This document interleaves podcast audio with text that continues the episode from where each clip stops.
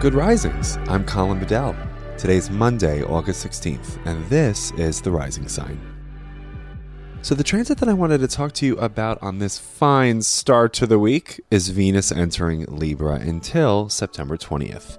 So, Venus, as we know, is the sign that governs our clarity of values, our financial literacy, and our relational intelligence supplied with our relational skills, right? So it has everything to do with value, how we put values into practice, and how we use our values to find meaningful relationships with other people.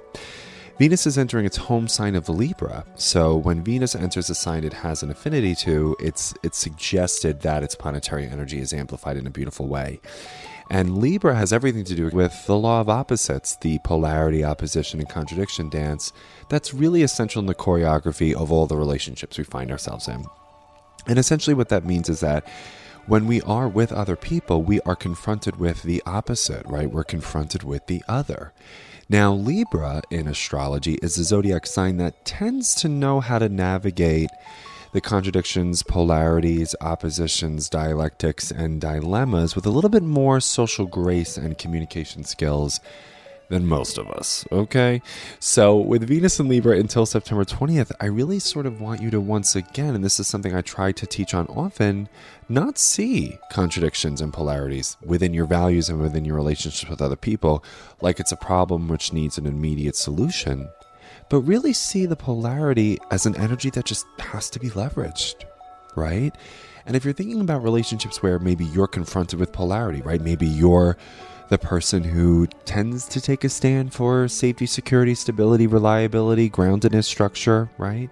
Isn't it so interesting that you're usually around people who take a stand for adventure, freedom, exploration, discovery, excitement, the unknown, right? And again, these aren't problems that have to be solved. No, no, these are just polarities that need to be leveraged. And I think with Venus and Libra, I really want you to ask yourself okay, clearly I don't have a monopoly on truth. I don't have a monopoly on merit. I don't have a monopoly on the way things need to be done, because who am I, right? My thinking, my legitimacies come with liabilities. And my liabilities are going to often rub up hard against other people's legitimacies and thinking. So, who do I want to be when I'm confronted with wow, maybe I am risk averse. Maybe I don't necessarily have organization and structure.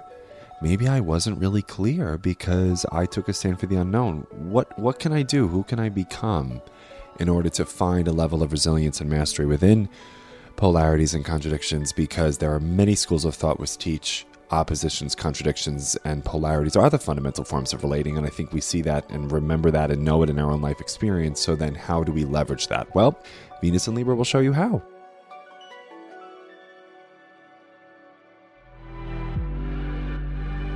I'm Colin, and you can find me at Queer Cosmos. Thank you for listening to Good Risings. If you enjoyed this podcast, please let us know by leaving a review. We love hearing from you. Have a great Monday. Bye.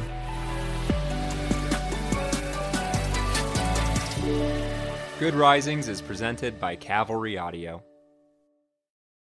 This is the story of the one. As a maintenance engineer, he hears things differently. To the untrained ear, everything on his shop floor might sound fine, but he can hear gears grinding or a belt slipping. So he steps in to fix the problem at hand before it gets out of hand. And he knows Grainger's got the right product he needs to get the job done, which is music to his ears. Call, clickgrainger.com, or just stop by. Grainger, for the ones who get it done.